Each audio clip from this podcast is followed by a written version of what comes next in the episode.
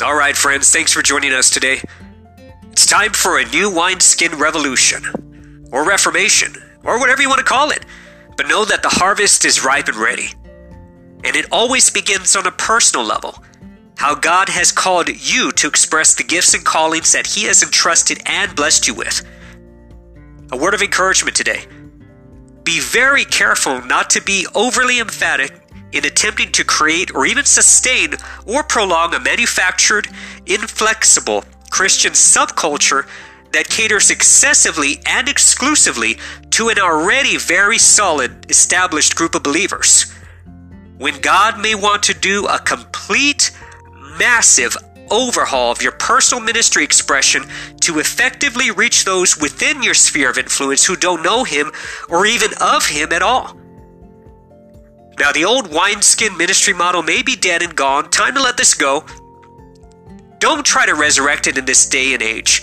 No more catering to a man pleasing or yes man religious mindset. Now, that day is over. That's going to only breed more frustration and discontent, even disillusionment.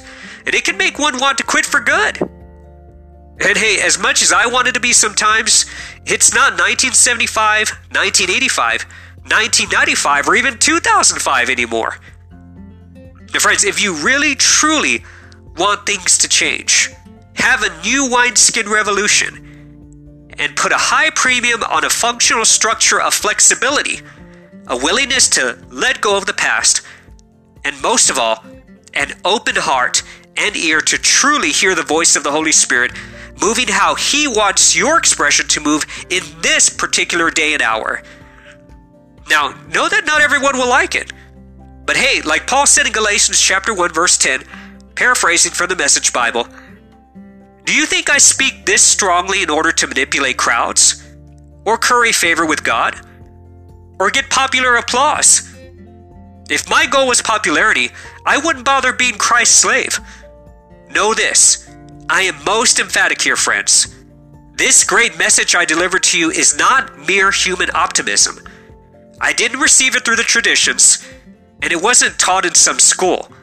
I got it straight from God. Received the message directly from Jesus Christ. Awesome believers in Jesus, your spirit led ministry, experience, and heart for God are highly valued and seriously needed in this day and hour.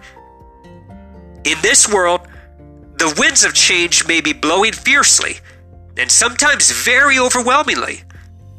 So, friends, don't give up. Fight back by going where His mighty spirit wind wants to take you. Now, thanks for joining us today.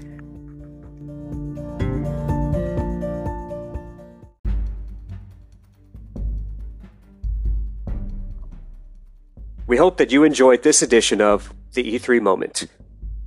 Take a moment to visit us online at www.facebook.com forward slash the E3 Moment.